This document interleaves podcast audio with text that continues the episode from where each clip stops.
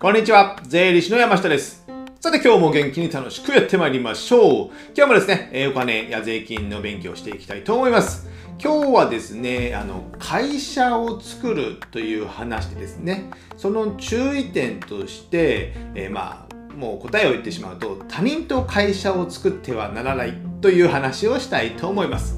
あのね、えー去年2020年コロナとかいろいろあってね、まあ、副業される方も増えたとかね、えーまだ会社作ろうとかフリーランスになろうという方も多いのではないでしょうか。ね、やっぱね、今か、今ま、これからもね、いや、会社で雇われてっていうのはなかなかね、難しい話。まあ、大企業もね、あとね、フリーランスとか、まあ、外注みたいな感じでやっと、まあ、雇用ではないということですね。そういう雇い方も増えてきているので、まあ、会社を作るという方も多いとは思いますけども、その際の注意点。というので、えー他人と一緒、まあ、友人や知人と一緒に会社は作ってはいけないという今日は話をしたいと思います。まあ、なぜかというとですね、まあいいんですよ、でも作るのは。まあでも揉めますよということですよね、答えとしてはね。まあ株式会社とか、まあ、かまあ株式会社にしましょう。まあ合同会社とかいろいろありますけども、株式会社のそもそもの仕組みっていうのは、やっぱ会社は誰のものかっていう話によくなるじゃないですか。まあ従業員のものだ、社長のものだとかね。まあやっぱね、極端な、極端というか、まあ法律上から言うとやっぱ株主のものなんですよ。株主のもの。日本は一応、一応法治国家なので、なので、まあ、会社を作る、まあ、会社っていうのは株主という人が出資して株式会社を作る。なので、会社を出資する、会社に出資する人と、まあ、社長をやる人という別なんですよね。基本的には分離してるんですよ。まあ基本あでもね中小企業ではですね、えー自分が出資して自分が社長やるっていうのが多いんですけども例えばじゃあ友人で、まあ、3人で100万円ずつ出し合って、えー株式会社を作りました、まあ、資本金300万円で3分の1ずつ株持ってます。そうなるとね、まあ、こういうのが一番ね揉めますよね。なぜかというとまあ順調にいっても揉めるし順調にいかなくても揉めるんですよ。順調にいった場合なぜ揉めるかっていうと、まあ A さんがね、代表やって、まあ頑張ってたとするじゃないですか。だからね、A さんからしたら B さん、C さんが働かないとかね、A さんだけが頑張って仕事、仕事俺だけが持ってきてるっていう感覚になったりすることも結構あるんですよ。でも、えーまあ、配株の株式の出資の比率は3分の1とずつなので、まあ、配当も3分の1ずつになる、まあ、役員報酬とかね、えー給与は高くもらえるかもしれませんけども会社の価値はどんどん上がっていくけども その人たちが持って出資を持っているので、まあ、自分の資産は多少増えても相手の資産も増えるとね なんか面白くねえなみたいなやっぱ思ってしまうわけなんですよ。まあ儲かってる時ですね。でもうそのじゃあ例えば B さん C さんを辞めさせる、まあ、クビにするっていうのもできないでしょうし3分の1ずつだからですね。なので、えー辞めたいって言った時も逆にあのじゃあ3分の1ずつの株式をじゃあ誰が買い取るのかね。A さんの社長が買い取るとなっても自分が頑張ったのに、えー相手の株の価値も上がってるから自分が買い取る時じゃあ100万円で出資してもらったけどそれが3倍の300万円になったとかあるんですよ。なんでじゃあ C さんのために300万円で買い取らなきゃいけないとかいうのがあったりするのでなかなか難しいんですよね。これが儲かっていた場合。あと逆に儲かっていない場合ですね。まあこっちのケースの方が結構多いかと思うんですけどもやっぱねじゃあ A さん B さん C さんでさっきね100万円ずつ出資してやったとしてもじゃあ C さん儲かってないのにもう C さん抜けたいとするじゃないですか。抜けたいけど100万円は返ってこないんですよねもうね。赤字の会社でじゃあその C さんの100万円の株式価値ってほぼないんですよ価値ない赤字であればですねであれば、じゃあ誰が買い取るかって誰も買い取らないですよね。じゃあ5000円で買い取りますみたいなね、A さんがね。それで C さん納得するかっていうとなかなか納得いかないとかいうことになったりしますので、じゃあその会社もボロボロになって、もうまあみんな別れる。お金も別れて、友達の縁も切れるっていうことになるので、あんまり僕はここはおすすめしないっていうことです。なので、まあ、おすすめは、おすすめはというか、まあ、自分で100%出資の会社を作って、誰かが、まあ、A さんであれば A さんが作って、で、A さんがトップでやる。これが一番の理想というか、一番揉めないスタイルじゃないかなと思います。あと B さん、C さんはまあ雇われる、まあ、役員でもいいですよ。出資をしない役員として雇われるというかね、えー、依頼されるっていうことにするか、あとはね、おすすめとしては B さんも C さんもね、えー、会社を作ることなんですよ。A さん100%出資の自分の会社を作る。B さんも自分で100%出資の会社を作る。まあ、C さんもですね。そうすれば、例えば A さんの事業をサポートするのであれば、えー、じゃあ B さんは、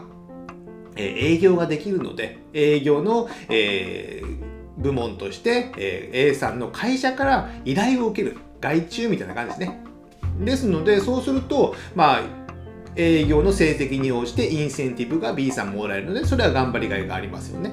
で、そのお金っていうのは自分で、自分の会社がもらってるものなので、使うどう使うか勝手じゃないですか。ですよね。で、例えば、じゃあ B さんが営業できなかった。できなかったのであれば A さんの会社と B さんの会社の契約を終わらせて違う人を探せばいいだけの話じゃないですか。それが株式をね、えみんなで持ってると、そこは切りにくいとかいうのがあるので、まあ、感情的なものにね、心の感情、金感情の問題じゃないですよね。心の感情が出てきますので、やりにくい。じゃあ逆に C さんは、じゃあ僕は C さんバックオフィスが上手だから、A さんのバックオフィスとか、まあ、広報とかね、SNS 担当とかね、運用するとか、そういうのをやればいいってことですよね。それで結果が出ればその分、えー、契約でもらえばいい。で、結果が出なければ、えー、契約は解除で終わり。また A さんは別の人を探す。だから B、C さん自身も別の会社の仕事を受けてもいいってことなんですよね。A さんだけの会社ではなくてですね。そういったこともできるので、まあ僕の理想と、まあ、理想っていうわけじゃないんですけども、揉めない体制っていうのはお互い会社を作る。まあ B さん、C さんは個人事業主とかでもいいですよ。初めはですね。そういうふうに仕事の依頼を、え、お互いで受ける。雇用とかね、役員とかではなく、そうすることによってちゃんと自分の会社の責任、B さんも C さんも自分の会社の100%出身なので自分の責任で仕事を受けようのでお互い責任が出て、えー、うまい関係が取れるのかなと思ってるんですよ。僕はね、まあ、あのまあ、雇用っていう関係はあんまり好きではなくてですね、まあ皆さん、もう極端な話ね、日本全国民、えー、みんな会社を作ろうみたいなね、大人になったら会社、大人になったら誰が大人っていうのは定義が微妙ですけども、まあ商売をやるとすればみんな会社を作って、で、お互いの仕事をやり合う。まあ雇用とかじゃないんですよ。契約みたいなね。委託契約みたいな感じが僕はおすす理想かなと思っております。あとね、えー、まあちょっと話はずれますけども、えー、これがね、配偶者。配偶者に出資してもらうっていうのもね、あんまりおすすめはしません。まあね、大きな声では言えませんけども、配偶者って、まあ、離婚したら終わりなんですよ。それはそうですよね。ですので、まあ、夫婦で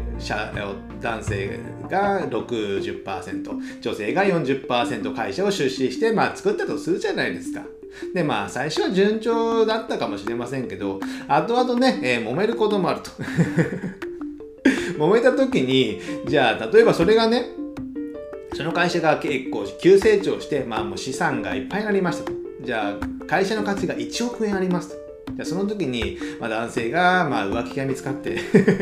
離婚になりましたと。じゃあね、その奥さんはもう会社を抜けるということになるじゃないですか。でもね、1億円の価値のある株式をの40%持ってるわけですよ。40%。だから4000万の価値がある。なので、旦那さんにこの株式買い取れっていうこともできるんですよね。できる。だ旦那さん4000万出さなきゃいけないんですよ。たまたまね、裁判になったり揉めたりとかでもいろいろありますので、まあ、夫婦間でも僕はね、どちらかが、えー、トップ社長で、えー、どちらかがやって、で、どちらかがその人の社長が100%出資する会社の方が僕はいいのかなと思います。で、まあ、夫婦間で事業をやりたいのであれば、先ほど言ったように、えー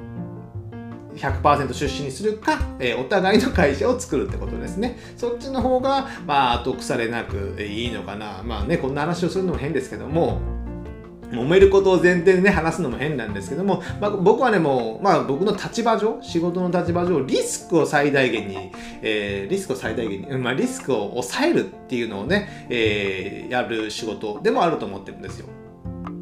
僕の税理士の仕事としてはですね。ですので、リスクがあるのであれば、それは事前に対策を取っておいた方がいい。それはそうじゃないですか。ねそれの聞かせ、あとさ、なんか問題が出てリスクを知っても意味がないですよね。ですので、それはきちんとリスクを説明して、それでも OK であれば、その人の責任なので、そこは仕方ないってことですもんね。いや、僕、じゃあ僕の場合どうなのかというとね、えー、僕はね、50%、50%税理士法人は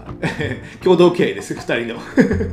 それでやってるんですよ。お前やってるじゃないかっていう話なんですけど、まあこれはね、僕、まあ税理士業界の特徴なんですけど、税理士法人っていうのはね、法人確認するには、えー、2人以上の税理士が必要なんですよね。ですので、お互いもそれで出資するので、まあここは仕方ないっていうのがあって、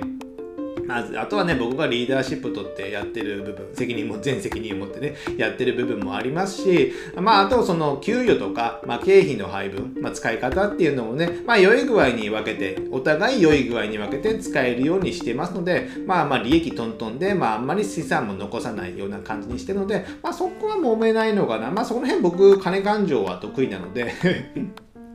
そこはうまくやってるので、まあ、それぐらいないとね、ちょっとできないのかなと思いますので、えー、まあ、今日は共同経営はおすすめしないというね、えー、みんな自分で100%出資の会社を持って、お互い責任を持ってやった方がいいんじゃないかなという話をしました。で最後にですね、えー、僕から告知をして、告知として、Amazon のですね、電子書籍である Kindle からですね、電子書籍を今2冊出版しております。えー、本の名前がですね、イケてる決算書ということでね、名前がいけてるかどうかは微妙かもしれませんけども、あの、小さな会社の決算書の考え方、まあ、今回の株式の考え方とかも一部書いたりしてますので、えー、ここでね、えー、大事な、え、話になっておりますので、ぜひね、え読んでいただけたらなと思います。Amazon のね、え Kindle の Unlimited、読み手放題のサービスであれば、2冊ともね、無料でダウンロードできますので、こちらも合わせてご覧ください。じゃあ今日はこれぐらいにしたいと思います。ではまた次回お会いしましょう。さよなら